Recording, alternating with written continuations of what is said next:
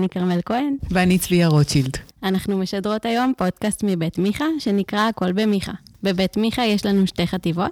את חטיבת הגיל הרך, שמטפלת בילדים עם מוגבלות בשמיעה בגיל הינקות ועד הכניסה למשרד החינוך, ואת החטיבה הקדם-יסודית, ששייכת למשרד החינוך, ומטפלת בילדים חרשים וכבדי שמיעה בגיל הגן. הפודקאסט הזה הוא פרי יוזמה משותפת של שתי החטיבות, כדי להנגיש ולהרחיב את הידע בנושא עבור הורים ואנשי צוות. היום אנחנו מתרגשות לארח את תמר בר-טוב. בוקר היי. טוב. היי, תמר, בוקר טוב. ברוכה הבאה.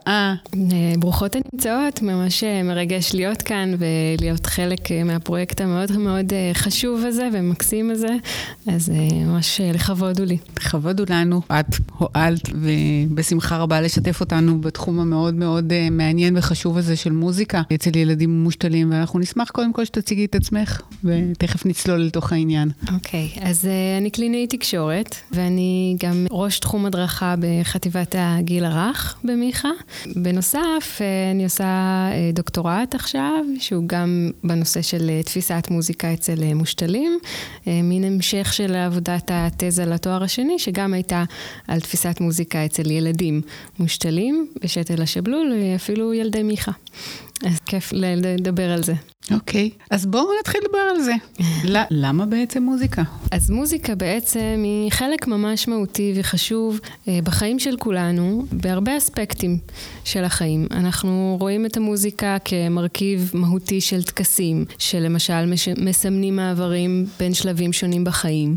אנחנו רואים אותם באירועים במש... משמעותיים כמו טקסי חתונה. אם תחשבו כמה אנרגיה מושקעת בחשיבה על שיר הליווי לחופה ושיר הירידה מהחופה, וכמה משקל מונח על המוזיקה אה, בתפקיד שנותן משמעות וערך אה, לכל האירוע כבר הזה. כבר בבית ספר, כיתה א', טקסים, טקס זה וטקס זה. בדיוק, כן. הרבה טקסים אה, שהמוזיקה נוכחת בהם, כמה, באמת כמעברים בין שלבים ובמעברים בין אירועים רגעיים גם. היא מסמנת התחלה של מפגש בגן ומסמנת הרבה היבטים מהסוג הזה. היא גם יכולה לעזור בשימור של מסורות מילוליות, כי היא תומכת זיכרון. הרי לא סתם משתמשים במוזיקה בג'ינגלים כדי שנזכור את הפרסומת, אז היא גם משמשת אותנו בשימור של מסורות, כמו בחגים. אנחנו שרים את אותם שירים מימי uh, קדם שממש uh, מהווים חלק מהתרבות שלנו ומהתחושת שייכות שלנו, אז אה, גם משהו משמעותי. ובכלל, בחיי היום-יום אנחנו שומעים מוזיקה בהרבה מצבים, למשל בסרטים, היא ממש זאת שמתווה את האווירה, אם זה אווירה של מתח או אקשן או דרמה או עצב. בטלוויזיה וברדיו תמיד יש שיר פתיחה לתוכניות, זה נותן לנו את ה-cue, את הרמז, לכך שמתחיל משהו מוכר. חנויות ומסעדות שמנסות למשוך אותנו להיכנס אליהם בעזרת המוזיקה. מוזיקה נוכחת בתפילה, בהרבה דתות, באירועי ספורט, בקונצרטים, במסיבות ובבית. אנחנו מאזינים למוזיקה ממש באופן מכוון. וזה רק, אלה רק חלק מהמצבים הסביבתיים שאנחנו שומעים בהם את המוזיקה. חוץ מזה, במאה האחרונה גם תיארו הרבה מקרים איך מוזיקה משמשת באופן טיפולי לבריאות הגוף והנפש, גם מבחינת מטרות של הרגעה או הקלה על כאבים, וגם מבחינת בריאות פסיכולוגית ופסיכוסוציאלית של אנשים שמתמודדים עם בעיות שונות. זה עוזר לווסת את הקשב, ויסות רגשי, קוגניטיבי, התנהגותי ותקשורתי. זה, זה מדהים כשאתה חושב על זה, כשאתה לא חושב על זה, אז הנה, אתה רגע שם את הפוקוס על העניין הזה, ובאמת ככה, את מונה פה כל כך הרבה דברים כל כך משמעותיים בחיים אה, של כולנו. אני בטוחה שכל אחד יש לו רגע אחד שהוא זוכר שמוזיקה הייתה חלק משמעותי ומרגש בו. כל אחד יעצור רגע לחשוב על זה ולהיזכר, כמו שאמרתי, היא גם תומכת זיכרון, אז אה, נמצא אצלנו אפילו במוח באותם אה, אזורים. אוקיי, אין, אין ספק בכלל. להאיר את, ה, את העניין. אוקיי. Okay. חוץ מזה שמוזיקה קיימת uh, ממש לאורך כל החיים, מינקות, uh, שלא לדבר על העוברות, אבל אני אתחיל רגע מה... נכון, נכון. זה מאוד חשוב. אך, uh, מוזיקה קיימת באינטראקציות שבין uh, מטפלים לתינוקות, ואנחנו משתמשים במוזיקה כדי להרגיע את התינוק, נכון? אנחנו עושים... זה מוזיקה. נכון. אחר כך אנחנו שומעים את התינוקות עושים את זה ממש לעצמם, וזה באמת חלק שהוא מאוד עוזר uh, להרגיע, לווסת את ה... הרגשות של התינוק. גם בשירי ערש יש להם הנגנה עם קונטור מאוד מועצם של גובה טון. זאת אומרת, גובה הצליל הוא מוגזם יותר מאשר בדיבור הרגיל, והצלילים הם במקצב איטי, וזה מקדם באמת גם את הקשב המשותף, את הוויסות העצמי וההיקשרות הרגשית. חוץ מזה שהמאפיינים המוזיקליים של האינטראקציות האלה מתרגלים את התינוק לחלץ את הדיבור מתוך המרכיבים המוזיקליים. אם אנחנו ככה נלך מינקות לפעוטות, אז אה, מוזיקה היא ממש חלק נפוץ מהרוטינות הלימודיות. נכון. אנחנו משתמשים במוזיקה, כמו שאמרתי, כדי אה, לסמן את המעבר בין מצבים, מתחילת מפגש וסוף מפגש, לדוגמה, ברוטינות משפחתיות. אה, השיר, אחד השירים הכי נפוצים זה השירים של יום הולדת, mm-hmm. אוקיי? Mm-hmm. ואנחנו, זה, אי אפשר לחגוג יום הולדת בלי לשיר יום הולדת שמח. אי אפשר, אי אפשר. זה משהו שמוכר. מוכר בכל העולם, נכון. וזה מאוד uh, חשוב. Uh, גם uh, חלק ממש, ממשחק uh, לא פורמלי בין ילדים, אם ניקח את אקוואקווה דה לאומה, לדוגמה, mm. זה, זה שיר מוכר ששרים אותו ממש גם בחלקים uh, רחבים של העולם. חוץ מזה שבמוזיקה uh, יש הדגשה של מושגים באוצר מילים שהם רלוונטיים להתפתחות השפה.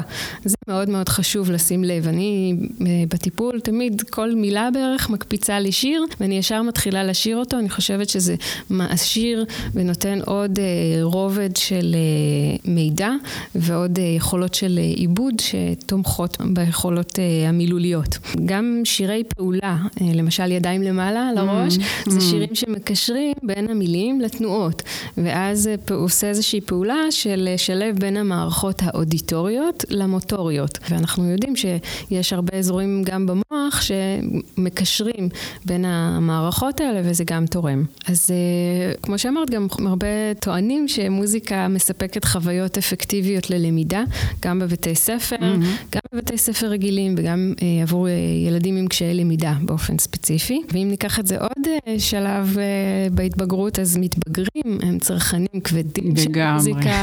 היא משמשת תפקיד חשוב בהתפתחות הפסיכוסוציאלית, דרך התחושה של הזהות העצמית שמתפתחת בגיל הזה כמובן, אה, יחסים בין אישיים וגם ויסות של מצב הרוח, שהוא מאוד חשוב אה, בגיל הזה.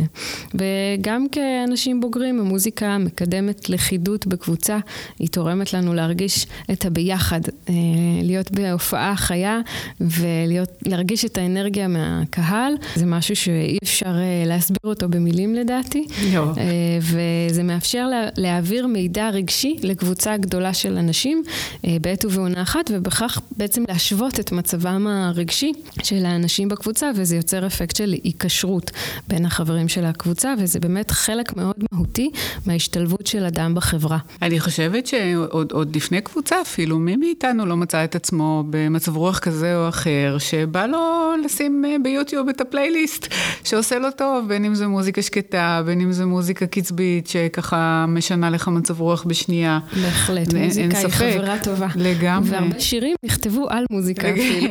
אוקיי. אה, עם משהו שהוא מאוד משמעותי ותורם... אז אה, תמר, אותי שכנעת למה מוזיקה. ומה קורה בעצם, מה שנקרא, כשמוזיקה פוגשת שתל?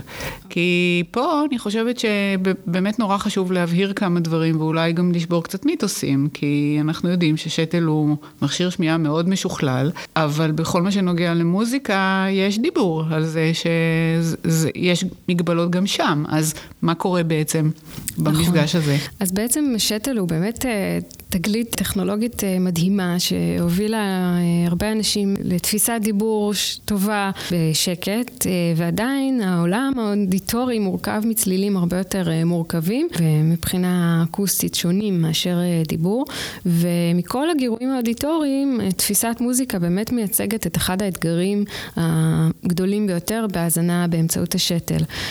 ויש לכך כל מיני סיבות. בתור התחלה, אם נדבר רגע על ההבדל בין מוזיקה לדיבור, בדיבור, mm-hmm. אז מבחינת אה, היכולת לתפוס מוזיקה, יש לנו הרבה פחות אה, רמזים ויזואליים. אנחנו לא יכולים לדעת לפי פני הזמר איזה צליל הוא מפיק, אם הוא צליל גבוה או נמוך, קשה מאוד להבחין לפי זה. גם אם מתבוננים במוזיקאי, בנגן או בזמר, קשה לדעת איזה מאפיינים של מוזיקה הוא מנגן או שר.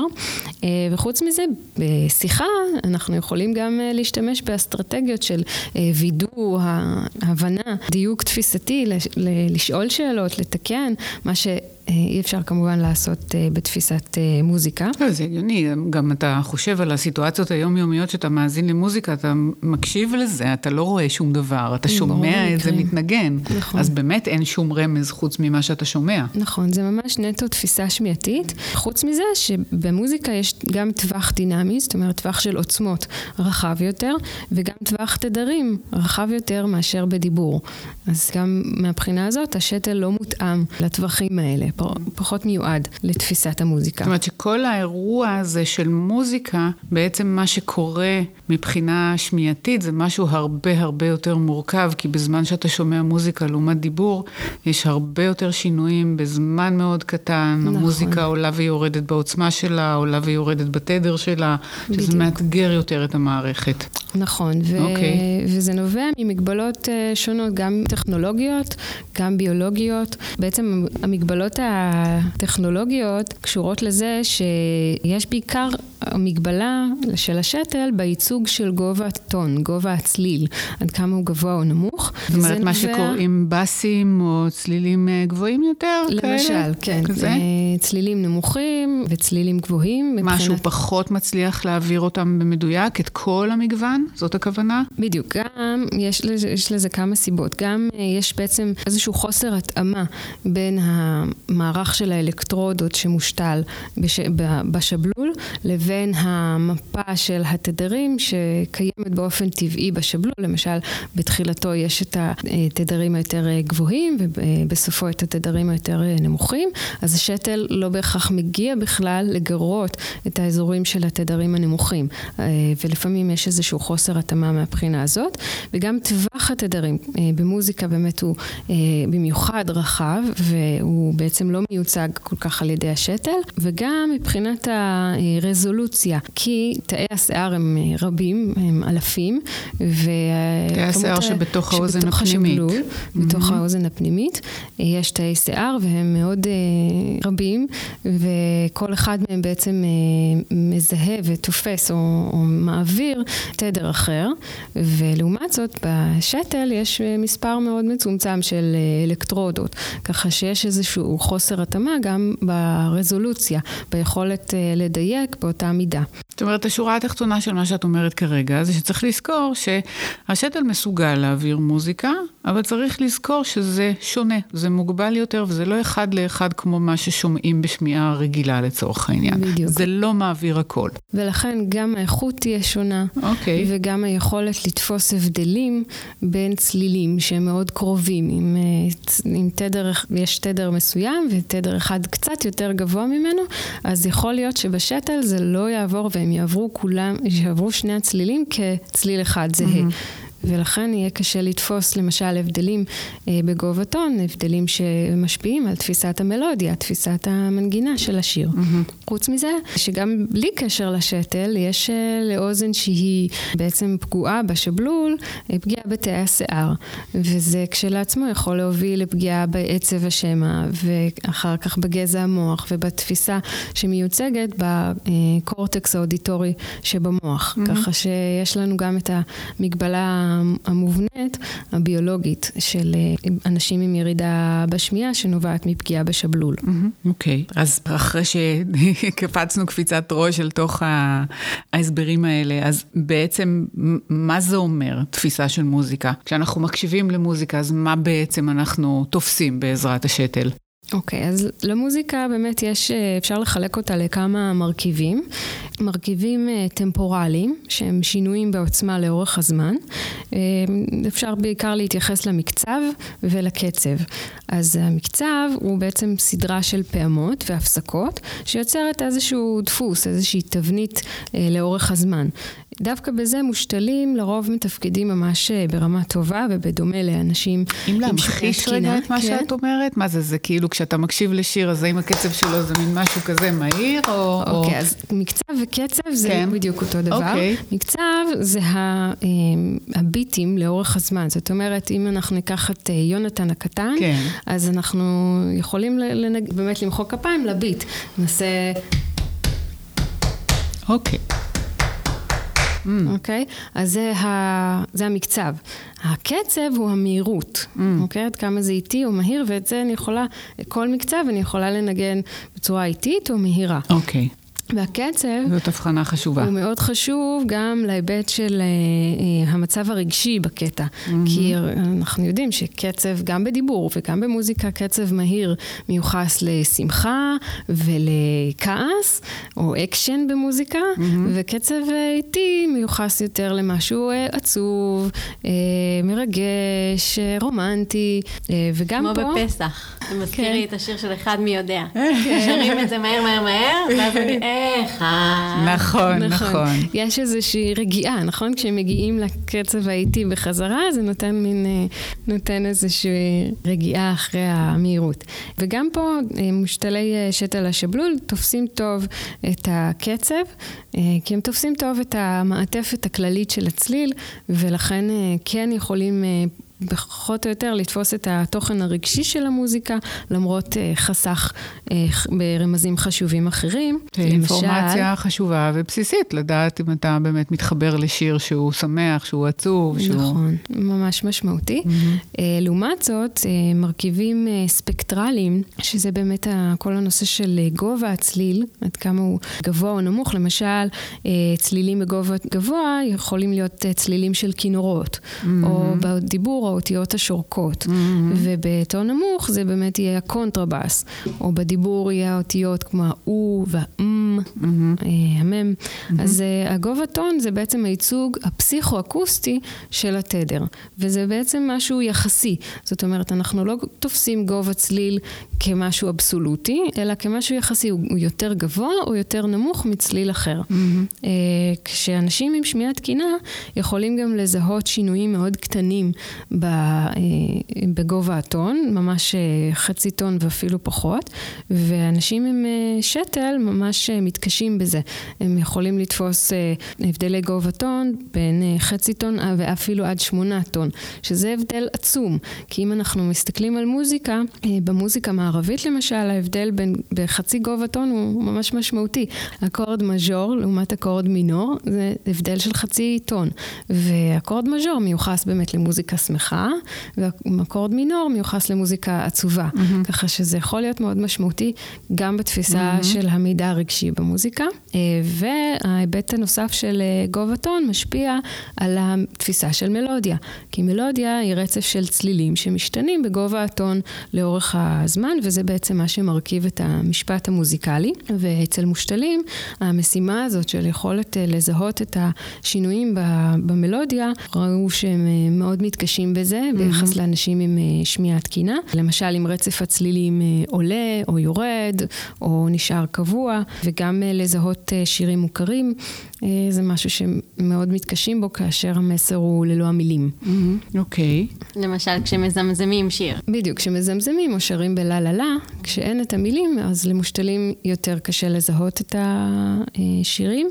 והמחקר שלי באמת הפרדנו בין מקצב לגובה טון, וראינו שכשמורידים את הגובה טון ונשארים עם המקצב הזה עדיין אה, קשה, הם הצליחו בערך 40 אחוז וואו. המושתלים, mm-hmm. אה, אבל כשמשאירים רק את הגובה טון, אז אנחנו רואים אה, שהמושתלים שיש להם אה, ש, אה, רק שתל שבלול, להישען עליו, הם ממש אה, הצליחו באחוזים מאוד נמוכים, אפילו פחות מניחוש.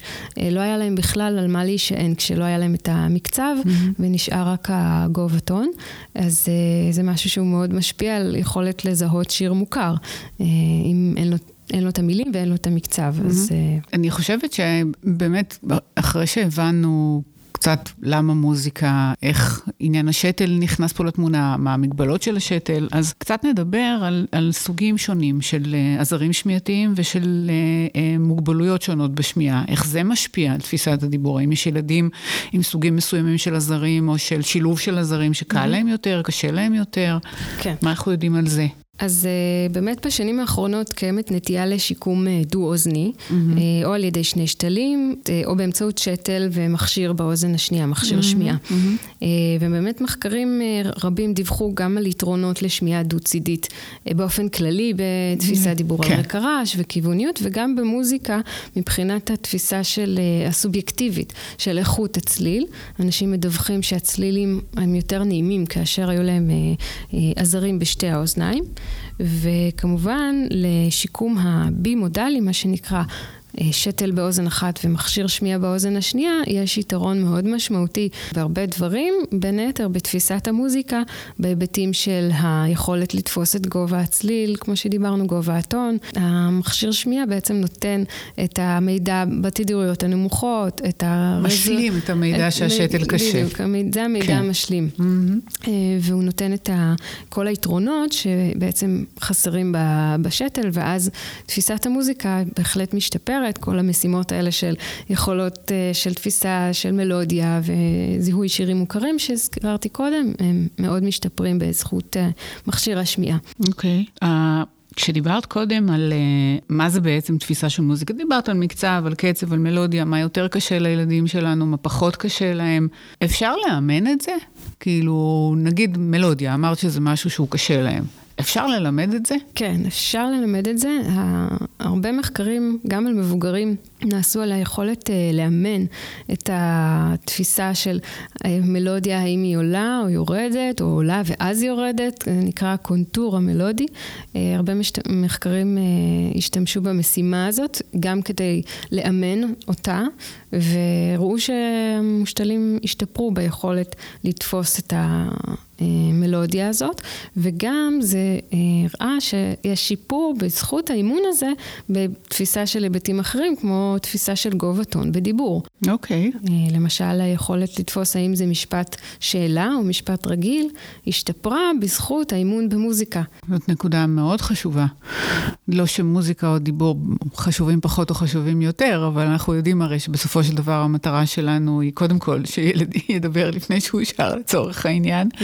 אבל uh, זאת נקודה מאוד חשובה. זאת כן, אומרת. בעצם שהאימון הזה והעיסוק במוזיקה בהחלט יכול לתרום גם לתפיסה של הדיבור. נכון, גם לתפיסה של המוזיקה עצמה, שכמו. אוקיי, שאמרנו, באמת. חשובה כשלעצמה. כן. Uh, גם להנאה ממוזיקה זה יכול לתרום, כאשר uh, מושתל, הרבה פעמים מושתלים שאנחנו קוראים להם פוסט-לינגואלים, שהתחרשו אחרי גיל רכישת השפה. אז הרבה פעמים הם, בעצם אחרי השתל יש להם איזושהי חוויה של אכזבה מהאזנה למוזיקה, mm. ומתקשים ליהנות ממנה. והרבה פעמים החוויה הזאת גורמת לאיזושהי רתיעה mm-hmm. מבכלל אה, לשמוע מוזיקה, ובאמת חבל, כי רואים שמושתלים שכן מנסים ומתמידים, ולאורך זמן אה, מאזינים למוזיקה בצורה מכוונת, אז הם נהנים ממנה יותר, הם מעריכים אותה יותר, והם תופסים את איכות הצליל כטובה יותר מאשר בהתחלה. אז כן, יש, אה, יש למה לקוות. אוקיי, okay. תמיד אחרת לא היינו פה. כל הנושא של uh, טיפול באמצעות מוזיקה, באופן כללי, טיפול באומנויות, טיפול ב... אם אנחנו מתייחסים לחלקים הרגשיים והחברתיים יותר של הילדים שלנו, אז תרפיות למיניהם באמת מאוד נפוצות היום. טיפול במוזיקה זאת אופציה לילדים שלנו? בהחלט, אפשר ורצוי. אה, ראו שבאמת ילדים אה, מושתלים שהיו מעורבים בפעילויות מוזיקליות, בעיקר שירה אפילו, שיפרו גם יכולות, יכולות שפתיות. בשיום למשל, שיום של מילים, היכולת לזכור את השם של מילה, יכולות חריזה וגם בלהבין דיבור על רקע רעש. גם ילדים אפילו עם ירידה בשמיעה, גם לא מושתלים, שעברו ממש אה, אימון מוזיקלי, הראו שיפור בתפיסת דיבור על רקע רעש, בזיהוי של אינטונציה, כמו שאמרנו ההבדל בין משפט רגיל למשפט שאלה, mm-hmm. Uh, בזיהוי של גוון, שזה גם חלק משמעותי של מוזיקה שלא דיברנו עליו, היכולת יכולת לזהות איזה כלי ניגן, להבדיל בין כלי נגינה שונים, זה הגוון, וברזולוציה הספקטרלית, בהבדל בין צלילים דומים בגובה הצליל, אז זה ממש שיפר אצל ילדים בני 6 עד 9, שזה mm-hmm. ככה גילאים יחסית צעירים, ואפילו בקרב פעוטות צעירים יותר, ראינו שילדים ממש סביב גיל שנה, בעקבות טיפול של התערבות מוזיקלית, ראו יותר הפקות קוליות ויותר התנהגויות של הקשבה, mm-hmm. שזה, אנחנו מדברים פה המון המון על, ה, על ההקשבה, כמה כן. היא חשובה ללמידה השמיעתית, והיא בעצם הבסיס. ומחקר שאפילו נעשה כאן בקרב ילדים בני שנתיים עד שלוש, הראה שטיפול במוזיקה לעומת טיפול במשחק, הראה שיפור בהתנהגויות תקשורתיות, כמו חיקוי ויזימת תקשורת ולקיחת תור, או סינכרון במוזיקה, וזה ממש ערך מאוד משמעותי. וחוץ מזה, שאני חושבת שטיפול במוזיקה יכול להיות גם מהנה. אז זה לקחת משהו שהוא יכול להיות מהנה וליישם אותו ביום-יום או בטיפול, זה משהו שיש לו ערך מוסף. אני חושבת שמה שאת מעלה פה הוא משהו מאוד חשוב גם אה, לאוזניהם של מטפלים, של קלינאיות תקשורת, של מי שעוסק בשיקום של הילדים שלנו, כיוון שבעצם את מתארת פה עוד כלי. בדיוק. כמו שאנחנו משתמשות במשחק, בתנועה, במשחקי קופסה, בספרים, וואטאבר, אז מוזיקה, לילד שזה מדבר אליו, שאתה רואה שזה מרתק אותו ואוסף אותו ויכול לעזור לו, אז עוד כלי נפלא לעזור לבסס טיפול בשפה, בתקשורת. בדיוק, זה ממש אחת המטרות שלי, להוסיף את הכלי הזה mm-hmm. לארגז הכלים של אה, קלינאיות התקשורת ושל כל מי שמטפל בילד. כן, וכמובן מתחבר לזה, אנחנו, בוא, אנחנו הרי לא, לא מדברים כאן על סיטואציה של יאללה, בואו ניקח את כל הילדים ומחר נתחיל ללמד את המוזיקה. צריך לראות שהמשפחה מתחברת, שהילד מתחבר, ולהכיר את הכלי הזה ככלי שבהחלט יכול לתמוך ולעזור. בדיוק, זה משהו שמאוד חשוב אה, לזכור שהוא קיים, להשתמש בו. בו וליהנות ממנו ולא להימנע מהאזנה למוזיקה, רק ילד אה, שומע אותה אחרת או אה, בצורה פחות טובה כביכול.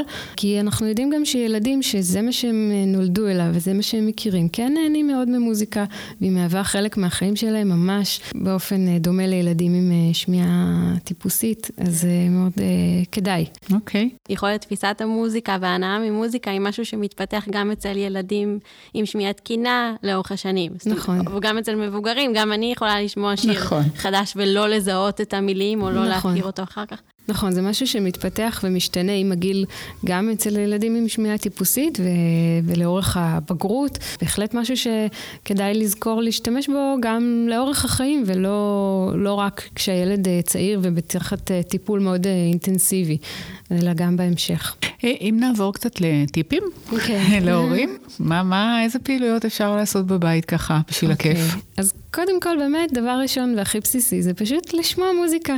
לשים מוזיקה ולשיר ולרקוד. מאוד חשוב החיבור הזה בין, אה, בין השמיעה לתנועה. אז ממש לקחת את הילד ולהניע אותו עם התנועה, עם הבאסים, עם הביט של המקצב ושל הקצב, אה, וחשוב באמת גם לגוון בגלל זה, בסגנונות מוזיקליים שונים, אה, כי אנחנו יודעים שברחבי העולם יש ז'אנרים שונים. סגנונות אחרים וכלי נגינה שונים שאפשר להיחשף אליהם וגם מקצבים שונים, אז ממש uh, כדאי uh, לגוון ולשמוע סוגים uh, שונים ולנוע, לנוע עם המוזיקה. יש חשיבות מאוד גדולה בזה מבחינת הקשר בין המערכות במוח, אז ממש חשוב לעשות את זה ביחד. חוץ מזה, כלי נגינה, אפשר לעשות איתם המון המון דברים, וכמובן גם לא צריך לרכוש כלי נגינה מיוחדים, אפשר לקחת כף וסיר. סיר, וזה אחלה כלי נגינה. אה, ובאמת אפשר לתרגל איתם הרבה כישורים אה, תקשורתיים, למשל לקחת תור, כל אחד מנגן בתורו, או אה, לעודד את היוזמות של הילד לנגן ולהשמיע את קולו דרך הכלים המוזיקליים, וגם קשב משותף. היי, היי, שמעתי, ובואו נראה מה, מה שמענו, ומנגנים ביחד, ויוצרים איזושהי אינטראקציה משותפת סביב זה. וגם היבטים שמיעתיים כמו מודעות. וסקרנות שמיעתית, אפשר אה, להשמיע אה, צלילים בלי שהילד אה, שם שם לב, ואז להסב את תשומת ליבו ולהתחיל לנגן ביחד. אה, לעבוד על כיווניות, לדעת מאיפה הצליל מגיע, מה מקור הקול, אה, להבחין בין צלילים עם מאפיינים אה, שונים, לקחת כלי נגינה עם צלילים באמת יותר נמוכים, יותר באסיים, וכלי נגינה עם צלילים יותר גבוהים, או צלילים קצרים וצלילים ממושכים, כמו למשל הפסנתר, יש לו צליל שהוא מתמשך, והכינור הם צלילים שהם מתמשכים, אבל גם בבית אפשר לקחת כלי נגינה פשוטים ולקחת קסילופון או ביצה מרשרשת, ופשוט להשמיע צלילים שהם עם תדרים ומאפיינים שונים. וגם מאוד חשוב, דרך המוזיקה, לעבוד על היכולת לשמוע כמה דברים במקביל. למשל, לשמוע את השירה ואת הליווי המוזיקלי. אוקיי? זה משהו שמתפתח באמת עם הגיל, ולא לעשות את זה מיד מההתחלה. אה, בהתחלה להפריד, אבל בהמשך באמת אה, להשמיע את הדברים ביחד. והיכולת הזאת של המוח אה, לזהות את הזרם העקבי של השירה, לעומת הזרם של המחיית כף אפילו, או הזרם של נגינה בכלי כלשהו, זה מאוד חשוב לפתח את זה, כי זה אחר כך יכול לתרום גם לתפיסה של דיבור על רקע רעש. רעש, מאוד. מאוד חשוב, מאוד. וגם זה משהו שבאמת, כאמור, כמו שכרמל אמרה קודם, זה משהו שמתפתח עם הזמן, זה לא קורה ביום, זה לא קורה אצל ילדים צעירים. נכון. לוקח זמן גם לילד, מעבר להתפתחות האישית שלו, אה, לרכוש זמן וניסיון עם הזר השמיעתי, זה תלוי בהרבה גורמים, זה לא קורה ביום אחד. נכון. אה, נקודה נוספת זה שבאמת אה, חשוב וכדאי לשיר בקול חי, mm-hmm. ולא רק להשמיע מוזיקה mm-hmm. מוקלטת. הקשב של הילדים הוא הרבה יותר משמעותי. כשאנחנו שרים בקולנו, ולא לחשוש לזייף, זה בסדר. קורה לטובים ביותר. אני מכירה זייפנים גדולים שיש להם ילדים שהשמיעה שלהם מוזיקלית טובה מאוד, אז זה בסדר גמור, וזה חשוב, כן, כדי בעצם אה, להפנות את הקשב, אה, כי הקול הוא גם מוכר, זה משהו אחר. אז גם וגם, גם להשמיע מוזיקה מוקלטת עם כל המרכיבים שלה, וגם לשיר בעצמנו, בטיפול ובבית על ידי ההורים, זה ממש חשוב. אוקיי, okay. אז תמר, לקראת סיום, שאלה. אם אנחנו נשאל אותך מה, מה בעצם המסר שהיית רוצה שהורים, וכל מי שמאזין לפודקאסט הזה יצא איתו, אז מה, מה השורה התחתונה? מה, מה מהבטן היית רוצה להגיד? אני חושבת שבאמת אה, חשוב לזכור את המקום של המוזיקה בחיים שלנו, וגם עם ילדים שהם אה, שומעים פחות טוב, או שומעים עם שתל, בעצם לא לוותר ולא להימנע ולהשתמש במוזיקה, ליהנות ממנה, מכל הגוונים שלה, בצורה מכוונת אפילו, או בצורה... מודעת. אה, בצורה מודעת, מכוונת, וגם בצורה אגבית. אה, שהמוזיקה תהיה נוכחת בחיים שלנו. אה, כמובן, אה, כשאנחנו בזמן למידה אה, של אה, אוצר מילים מסוים, אז אה, אנחנו כל הזמן אומרים לא להשמיע אה, מוזיקת רקע גם בגן, וזה בסדר, אבל כן לקחת גם את הזמנים שבהם אנחנו מאזינים למוזיקה בצורה מכוונת, משתמשים בה כתוך, בתוך כדי הלמידה אה, של אוצר מילים ותוך כדי האינטראקציה המשותפת, אה, ולעשות את זה כמו שהיינו עושים את זה עם ילדים עם שמיעה טיפוסית, ולא לא להימנע ולא לוותר. מוזיקה היא דבר נפלא, mm-hmm. ואנחנו רוצים לתת לכולם, אה, כמו במילותיו של אה, סטיבי וונדר, יולם בפני עצמו, mm-hmm. ואנחנו היינו רוצים שכולם ייהנו מהמוזיקה שיש לה שפה בפני עצמה, שאנחנו בעצם מבינים אותה באופן בלתי, בלתי מודע אפילו. ואנחנו רוצים לתת לכולם את ההזדמנות השווה לשיר, לרקוד וליהנות מהמוזיקה. וואו, וואו. תמר. אנחנו באמת רוצות להודות לך על אה, שיחה מאוד מעשירה, ואני חושבת גם מאוד חשובה. אנחנו ב- ביום-יום כל כך עסוקים בזה שיהיה לילד העזר שלו, ושילמד לדבר, ושיתפתח, ושילך לגן, ובאמת, יש דברים שכמו שאמרת עכשיו בשורה התחתונה, ממש נכון לשמור עליהם במודעות ולא לוותר עליהם מראש, כי הילד לא שומע טוב. נכון, וזה חלק מזה, זה חלק מלדבר, וזה חלק מלהיות בגן. זה ממש בלתי נפרד. חלק מהחיים, כמו שאמרת. נכון. וואו, תודה, תודה רבה. תודה לכם. לי עשית חשק ללכת לשמוע איזה שיר עכשיו. גם לי אני עושה סטיבי וונדר. אין על סטיבי. אין על סטיבי, אין על סטיבי.